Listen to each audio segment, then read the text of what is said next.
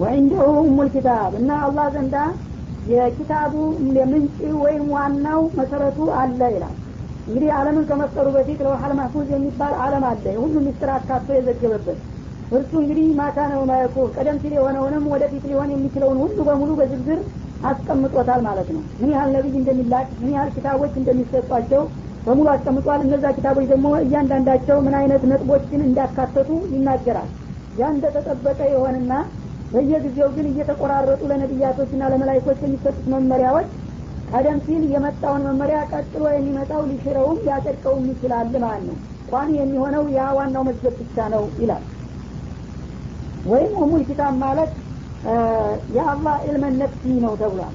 ማህፉዝ ብቻ ሳይሆን እሱ ራሱ የሚያውቀው ዛቱ ላይ የተያያዘው እውቀቱ ማንም አይሽረውና አይቀይረውም ማለት ነው። እና እንግዲህ አላህ ስብሓናሁ ወተላ የፈለገውን ነገር ይሽራል ወይም ይሰርዛል በሚባልበት ጊዜ ይህንን አንዳንዶቹ እንዲሁ ዝም ብለው በጥቅል በመውሰድ አላህ የቀደረውን ነገር እንደገና የሚያፈርስና የሚሽር አድርገው የሚናገሩ አሉ። ይህ ከሆነ ፊተኛው ሌላኛው አያት ጋር ይጋጫል ማለት ነው። አላህ ስብሓናሁ ወተላ አንድ ጊዜ በቋሚ መልኩ የወሰናቸው ነገሮች አይሻሩም አይቀየሩም።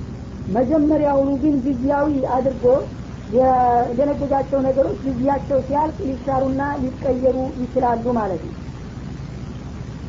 ወኢማ ኑሪየነከ ባዕض ለዚነ ዒዱሁም በእነዚህ በጥላቶች ላይ የምንዝትባቸው የሆነውን ነገር በከፊል ብናሳይህ ይላል። እንግዲህ እነዚህን ጥላቶችን በተለያዩ አደጋዎች ላጠፋቸው እችላለሁኝ እያልኩኝ አንዳንድ ጊዜ ዝትባቸዋለሁኝ። ያ የሚዛተውን ነገር ሙሉ በሙሉ ሳይሆን ሙሉ በሙሉ በአክራ ነው እንጂ በዱኒያ የለም ማለት ነው።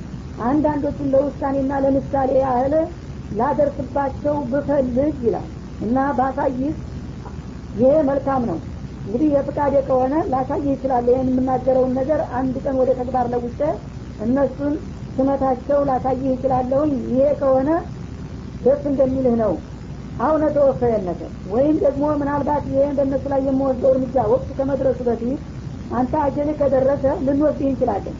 የጥላቶችን ውድቀት ሳታይ አልገልህም ብዬ ቀጠሮ አላሳልፍም። ይኸው እንግዲህ አላህ ውሳኔ የማይሻር ለመሆኑ የነቢይ እድሜ እንኳን የጥላቶችን ውጤት እስከሚያ ያላቆይህም እያላቸው ነው። ያ ውሳኔያችን ነው። አሁነ ተወፈየነተ አጀል ከደረሰ በጥላቶች ላይ ምንም አይነት ጉዳት ካላደርስ በፊት አንተን ልወስድህ ይችላለሁም ይላል። ይሄ የአጀል ጉዳይ እንግዲህ ጥላት ወዳጅ አያሰኝምና ማለት ነው። ይህንን እንግዲህ እነሱን ሳላጠቃና ሳላጠፋቸው አንተን መውሰድ እነሱን የተውኳቸው እንዳይመስልህ አንተ የርክም አልሄድክም እኔ ይዤዋለሁ ጉዳያቸውን። ቀጠሯቸው ሲደርስ ያገኛሉ ዋጋቸውን ማለት ነው። ፈኢነማ አለይከ ልበላሁ አንተ ያለብህ መልእክትን ማድረስ ብቻ ነው። ወአለይነ ልሒሳብ ከዛ በኋላ ደግሞ መተሳሰብ በእኛ ላይ ይሆናል።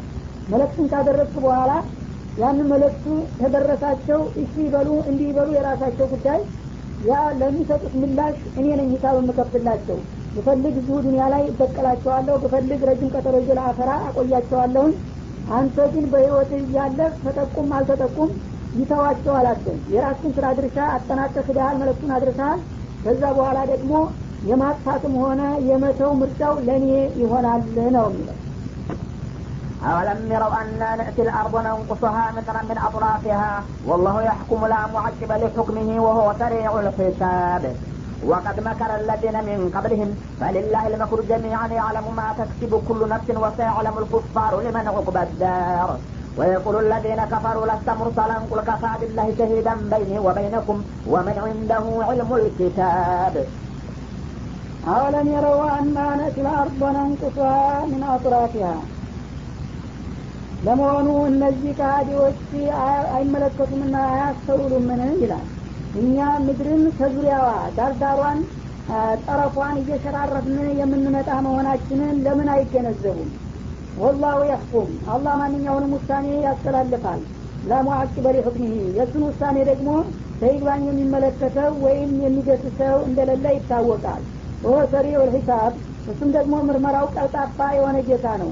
ሊተሳሰበው የፈለገውን ሰው በአጭር ወቅት ወደ አሁኑ ሂሳቡን ውጤቱን ይሰጠዋል ማለት ነው ይህም ያለበት እንግዲህ ነቢዩ አለ ሰላቱ ወሰላም እዚህ በመካ ከተማ ብዙ አመታትን ሲታገሉ ከቆዩ በኋላ ጥላቶቻቸው ባደረሱባቸው ችግር ሳቢያ ወደ ጎረቤት ሀገር እንዲሄዱና ሌላ መድረክ እንዲፈጥሩ ተገደዱ። መዲና ሄዱ።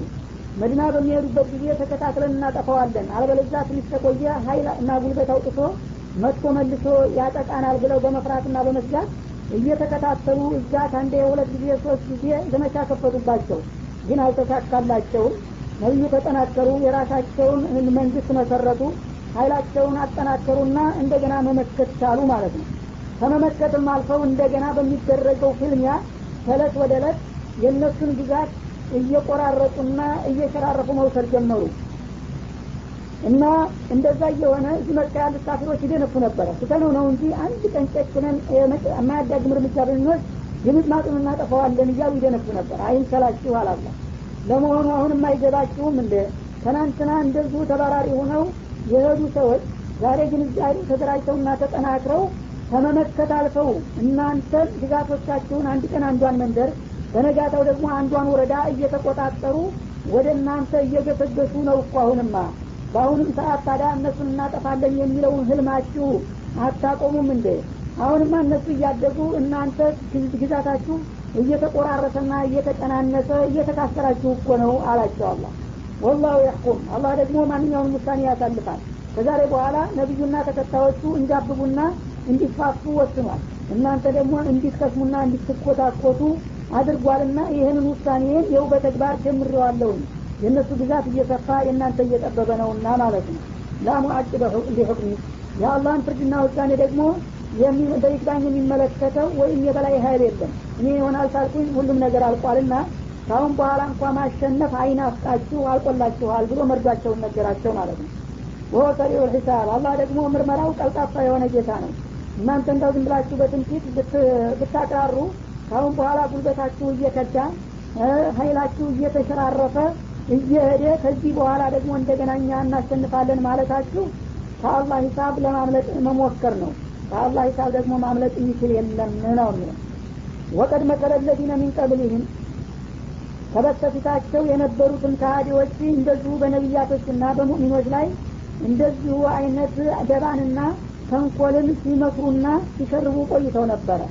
ፈሊላህ ልመክሩ ጀሚዓ ግን የተኮለኞች አድማና ምክር ሁሉም በአላህ እጅ ነው። እሱ ካልተጨመረና ካላጣና ማንም አድመኛ ቢያድም አይሳካለትም ማለት ነው። እና ያለፉትን ህዝቦች በነቢዮችና በተከታዮቻቸው ላይ እነሱንና አላማቸውን ከምድረ ገጽ ለማጥፋት ያልተፈነቀለ ድንጋይ ያልተበጠሰ ቅጠል አልነበረም።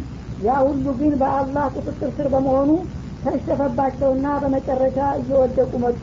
አሁንም ያሉት ታዲያ እንደዛው ነው እንጂ የሚሆኑት በምንም አይነት ነቢዮችንና ሙእሚኖችን ሊያጠፉ አይችሉም አላላ የዓለሙ ማ ኩሉ ነፍስ። አላህ ደግሞ ነፍስ የተባለች ሁሉ የምትሰራውን እለት ተዕለት የምታደርገውን እንቅስቃሴ በቅርብ ያውቃል ወሰያለሙ ልኩፋር ሊመን ዑቅበዳር ስለዚህ እነዚህ ከሃዲዎች በመጨረሻ የዘላለም ክብርና ጸጋ የተሞላባት መልካም እድል ለማን እንደምትሆን ያውቃሉ።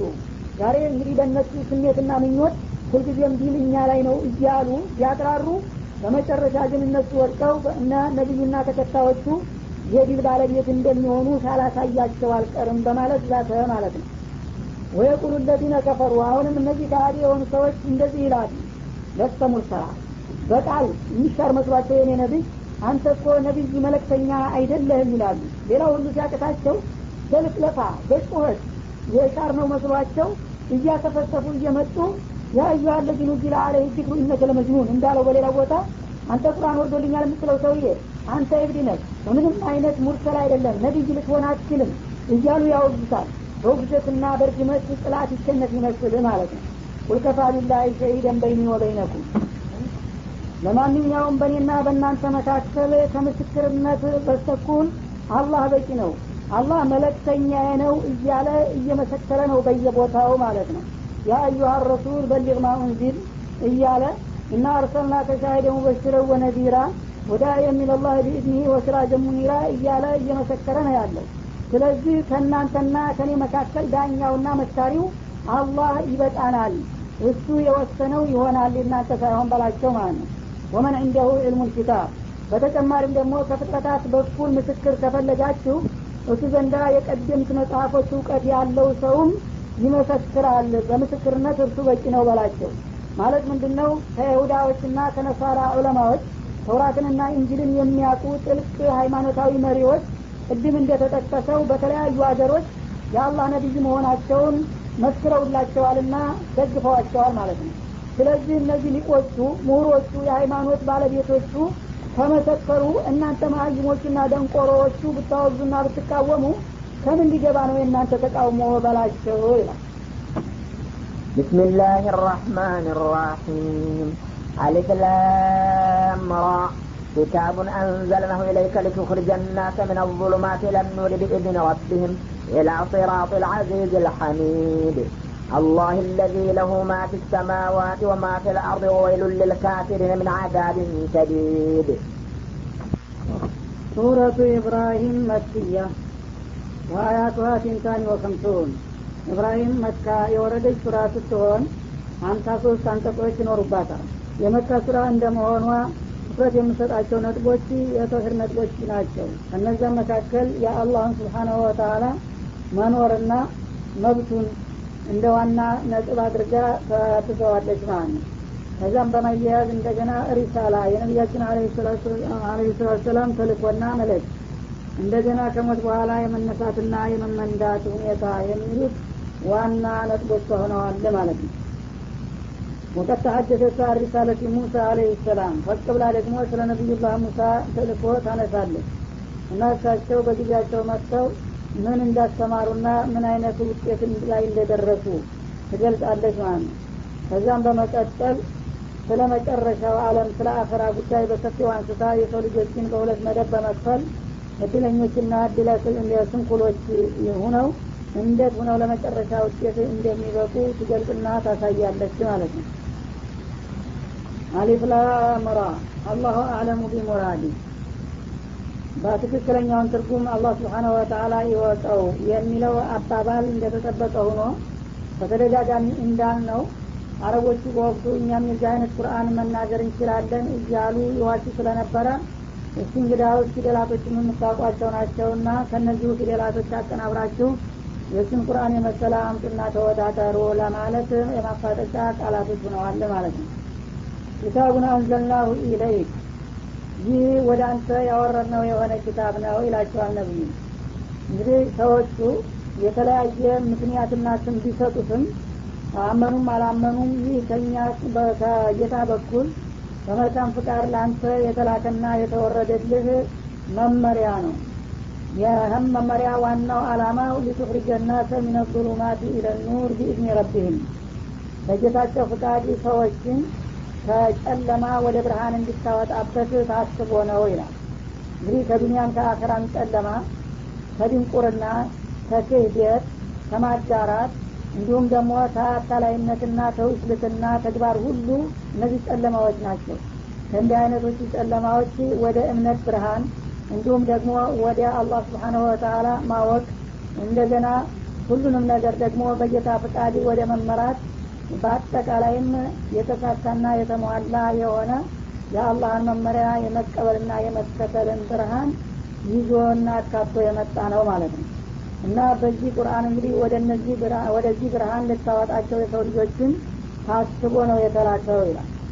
እና ዙሉማት የሚለውን አባዛው። የጨለማ አይነቶች ብዙ ናቸውና ማለት ነው። ኑር የሚለው ግን መልካም ዲል የሚለው ስለሚያካትተው አንድ ያደረገው አንዋር ሳይሆን ማለት ነው እና ከተለያዩ የህይወት ጨለማዎችና ውጥንቅጦች አንድና ብሩህ ወደሆነ እስላማዊ መንገድና መስመር እንድትመራቸው ታስቦ ነው ይህ ቁርአን የተላከና የተወረደልህ ይላል። ይኸውም ታዲያ በጌታቸው ፍቃድ ነው። አላህ ስብሓንሁ ወተላ ስለፈቀደ ነው እንጂ ሰው ከማንም በልጦ ሌላውን ወደዚህ አይነት እድል ማሸጋገር አይችልም። እኔ ጌታቸው ይህን መልካም እድል ትገላቸዋለሁና አንተ በተወካይነት ተነስተህ ይህንን የመሰለ እድል ለሰዎች እንድታቀርብላቸውና እንድታስችላቸው ታስቧል ማለት ነው።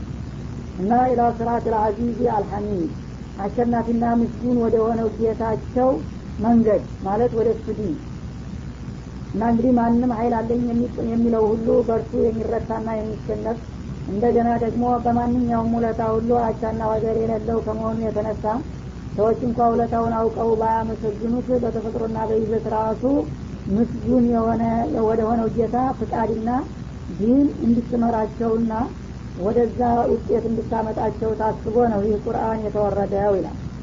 አላህ ለዚ ለሁ ፊ ሰማዋት ወማ ፊ ልአርድ አልአዚዝ ልሐሚድ የተባለው አሸናፊና ምስኪን ወደ ሆነው ጌታ መንገድ ሲባል ማን ነው እርሱ ይላል አላወቀ ሰው እና ማስተዋወቁ ነው። አሸናፊና ምስኪን የተባለው አላህ ማለት ነው አለዚ ያ አላህ ደግሞ ለሁ ማ ሰማዋት ወማ ልአርድ በሰማያትና በምድር ውስጥ ያሉ ፍጥረታቶች ሁሉ ለእርሱ ተገዦች የሆኑለት ሲፈጥራቸውም መጀመሪያ እሱ ብቻ ያስገኛቸው እንደገና ደግሞ እርሱ ብቻ የሚያስተዳደራቸውና የሚቆጣጠራቸው በንብረትነትም ሌላ ተፎካካሪና ተወዳዳሪ የሌለው የዓለም ባለቤት የሆነው ሀይል ማለት ነው አላህ ሲባለ ማለት ነው።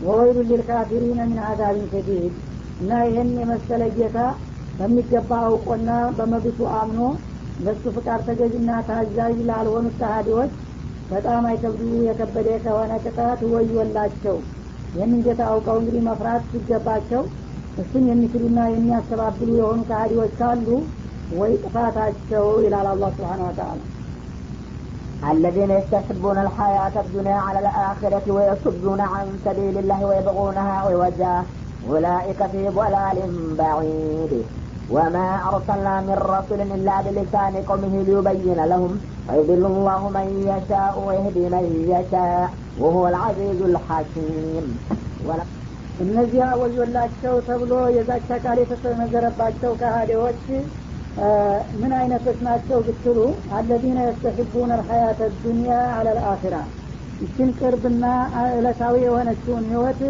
ከዘላለሚዋና ተቋሚዋ አለም የሚመርጡና ከሷ አብልጠው የሚያፈቅሩ የሆኑት ናቸው ይላል።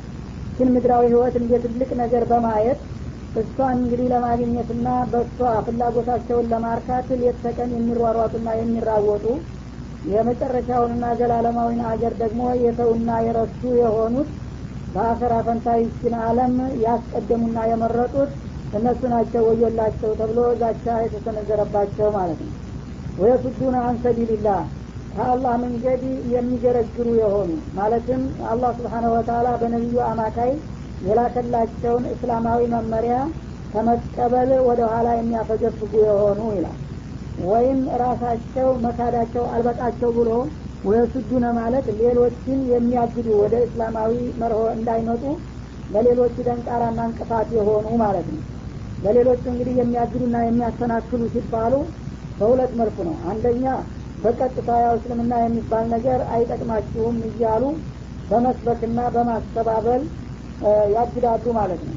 በሁለተኛ ደረጃ ደግሞ በተፈጥሮ ይዘታቸው ራሱ በተግባራቸው እነሱ ከሀዲዎች ሁነው ሲያበቃ ዲንን እየተቃወሙ ሲታዩና ሲገኙ በመጭ ትውልድ ይሄ ነገር እውነት ቢሆን ኑሮ እነገሌ ይቀበሉትና ይከተሉት ነበረ እያለ መጭ ትውልድ እነሱን ምሳሌና ረአያ በማድረግ እስልምናን እንዳይቀበል የሚያደርጉ ማለት ነው።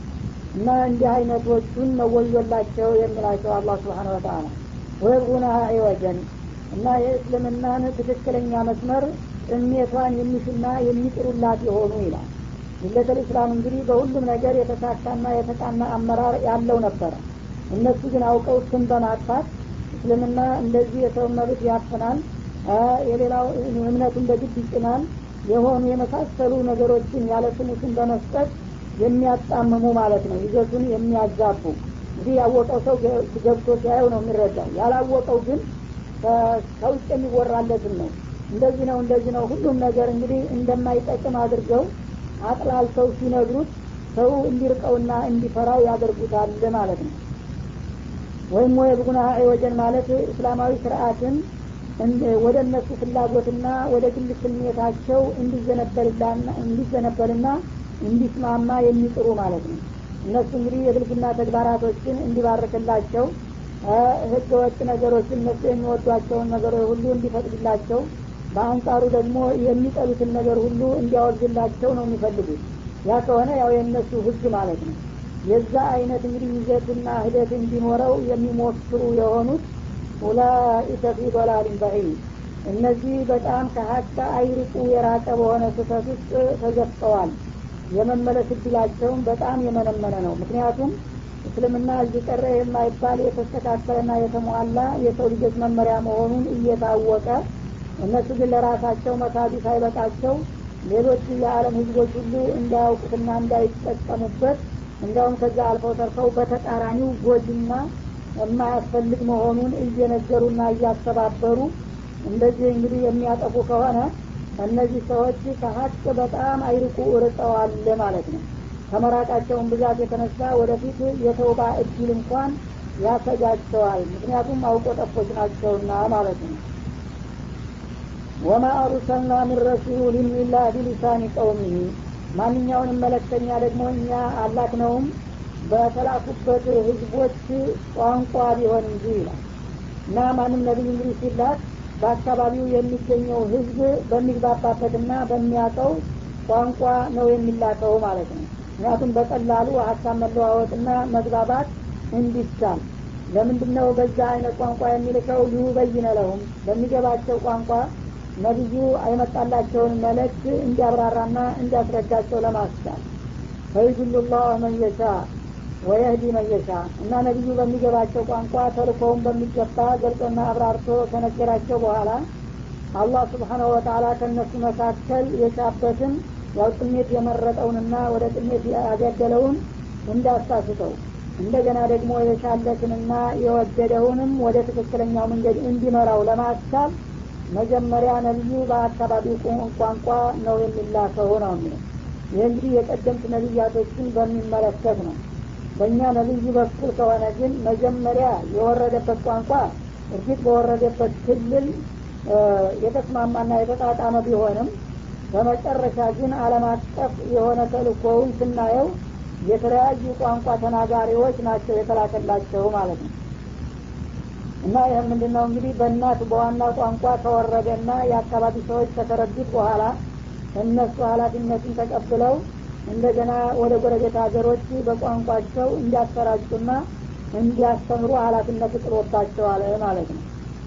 ያ ብዙሀኑ ነቢይ ግን በየክልሉ ቋንቋ የተወሰነ ነው። ተልኮውም ጠባብ ነው። ለተወሰነ ብሔረሰብ ለተወሰነ ክልል ወይም ለተወሰነ አህጉር ነበር ሲላክ የቆየው የመጨረሻው ነቢይ ግን ለሁሉም አለም ነው የተላከው ነው ወሆ ልአዚዝ ልሐኪም እና ይህንን የመሰለ መመሪያ በነቢያቶች መካከል የላከው አሸናፊና ጥበበኛ የሆነ ጌታ ነው ማለትም ያው እሱ በሌላ ሀይል የማይረታና የማይሸነፍ እንደገና ደግሞ እውቀቱ በማንኛውም ቦታ ስህተት የማያጋጥመው ሁልጊዜ ፍጹም የሆነ ጌታ ነው እና ይሄ ነገር በዚህ መልክ መላኩ ጠቃሚ መሆኑን አውቆ ነው ያወረደው ማለት ነው ولقد أرسلنا موسى بآياتنا أن أخرج قومك من الظلمات إلى النور وذكرهم بأيام الله إن في ذلك لآيات لكل صبار شكور. إذا قال موسى لقومه اذكروا نعمة الله عليكم.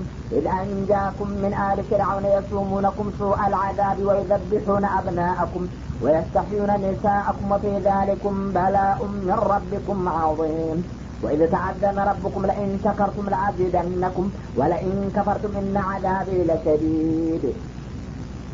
ولقد أرسلنا موسى بآياتنا ወላሂ ካሁን ቀደም ለነቢዩላህ ሙሳን ነቢይነቱን የሚያረጋግጡ የሆኑ ሙዕጅዛዎቻችንን ሰጥተን ልከነው ነበረ በተራው ይላል። እና የተላከውም አን አክሪጅ ቀውመከ ሚነ ዙሉማት ኢለኑ ወገኖችን የእስራኤል ዘሮችን ከተለያዩ ጨለማዎች ወደ ብርሃናዊ ህይወት አውጣቸው ብዬ ነበረ የላኩት ይላል። እና እንግዲህ የነቢዩላህ ሙሳና የነቢዩላህ መሐመድ ተልእኮ መጥበብና መስፋት ልዩነቱን ቁልጭ አድርጎ የሚያሳይ ነው ይሄ ስራ ማለት ነው። የመጀመሪያው ስለ ነቢዩ መሐመድ ሊቱፍሪጀናተ ሚነ ظሉማቲ ኢለ ኑር ቢኢኒ ረቢህም ማለት ይህን ቁርአን ያወረድኩለት ሰዎችን ሁሉ ከጨለማዎች ወደ ብርሃን እንዲታወጣቸው ብዬ ነው ይላል። ሙሳ ላይ ግን አፍሪጅ ቀውመከ ነው ያለው። ቀውመከ ማለት የአንድ የተወሰነ ብሔረሰብ ማለት ነው እስራኤላውያንን ብቻ ነው።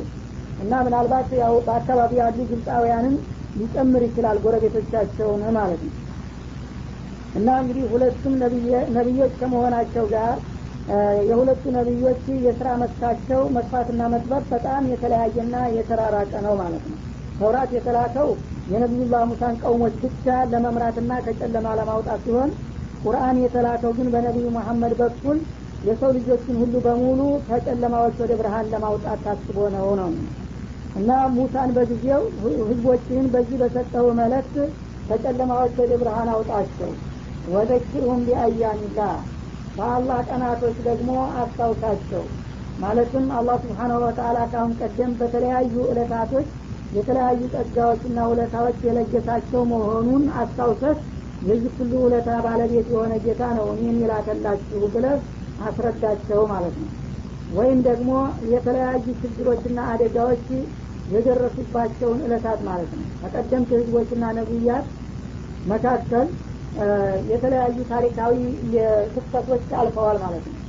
የነ ነቢዩላህ ኑሕን የነ ሁዲን የነ ሳሌሕን ታሪክ እንግዲህ በሚነሳበት ጊዜ ሰዎች የአላህን መልእክት ባለመቀበላቸውና ነቢያትን ባለመተባበራቸው ሳቢያ የተለያዩ እርምጃዎች የተወሰዱባቸው እለቶች አሉ። እኩሉ ከተማ ሲገለበጥበት ሌላው ውሀ ሲያጥለቀልቀው አንዱ ደግሞ በንፋስ ኃይል ሲጠረግ መጥቷል። እነዚያ ሁሉ እንግዲህ የተለያዩ የአደጋ እለታቶች ከእናንተ እንዳይደገሙ እናንተ ደግሞ የኔ መልእክት ተቀበሉና ተከተሉ የሚል አድርጎ ላከው ማለት ነው። እነ ፊ ዛሊከ ለአያትን ሊኩል ሰባሪን ሸኩር። እና በእነዚህ እንግዲህ ባለፉ በታሪካዊ እለታቶች በቂ የሆኑ መረጃዎች ካሉ ታጋሽና አመስጋኝ ለሆኑ ሰዎች ሁሉ ይላል እና እንግዲህ ታሪክ መስታወት ነው። እንደሚባለው ለመልካሙም ሆነ ለመጥፎ ምሳሌ አልፎለታል። ባለፉት እንግዲህ ዘመናት የተለያዩ ህዝቦች አላህ የሰጣቸውን መመሪያ በመቀበላቸው እንዴት እንደተጠቀሙ ሲያሳይ እንደገና ደግሞ የካዱትና ያስተባበሉት በክህደታቸው ሳቢያ በዚቹ ምድር ላይ ለተለያዩ አደጋዎች ሰለባ እንደሆኑ ያስገነዝባል ማለት ነው። እና በዚህ እንግዲህ ታሪክ ውስጥ ታጋሾች አስተዋዎች ለሆኑ ሰዎች እና እንዲሁም የአላህን ውለታ ተገንዝበው ለማመስገን ለሚሞክሩ ሁሉ ታላቅ የሆነ ማስረጃ አለ። ወኢዝ ቃለ ሙሳ ሊቀውሚህ ነቢዩላህ ሙሳ ለወገናቸው ያሉ ጊዜ የነበረውን ሁኔታ አስታው እዝኩሩ ኒዕመተላህ አለይኩም። አላህ በእናንተ ላይ የዋለላችሁን ውለታ አስታውሱ። ኢድ አንጃኩም ሚን አሊ ፍርአውን ከፊርአውን ቤተሰቦች ግፍና ጭቆና ያወጣችሁ ጊዜ የነበረውን ውለታ አስታውሱ አላቸው። የሱሙነኩም ሰዋል አዛብ በጣም አሰቃቂ የሆነን ቅጣት ሲያቀምሷችሁ በነበረበት ጊዜ እና የቅጣቱ አይነት ብዙ ነው።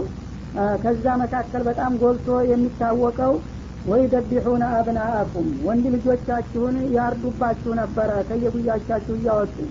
ወየስተሕዩነ ኒሳአኩም ሴቶችን ደግሞ ለእነሱ ገረዶችና ሙዝቶች እንዲሆኑ ይተው ነበር ወፊ ዳሊኩም በላኡ ምን ረቢኩም አዚም እና ልጆቻችሁን አይናችሁ እያየ ፊታችሁ ላይ በማረዳቸው ከአላህ ከጌታችሁ የሆነ ከባድ ፈተና ነበረ። ወይም እንዲህ አይነቶች እንዲፈኞችና ጨቋኞች ከጫንቃችሁ ላይ መንጭቆ በመጣሉ ከጌታችሁ ታላቅ የሆነ ውለታ ነው ማለቱ ነው። ወይ ተአዘነ ረቡኩም ጌታችሁ ግልጻዊ የመግለጫ ያወጣ መሆኑንም አስታውሱ። ለኢን በዋልኩላችሁ ውለታ እኔን ያመሰገናችሁ እንደሆነ ለአዚደነኩም በእርግጥ ውለታና ጸጋይን እጨምርላችኋለሁ። ወለይን ከፈርቱም ፈቃዳችሁኝ ደግሞ እና አዛቢ ለሸዲድ ቅጣቴ በጣም የከበደ ይሆናል የሚለውንም ጭምር አስታውሱ አሏቸው ማለት ነው።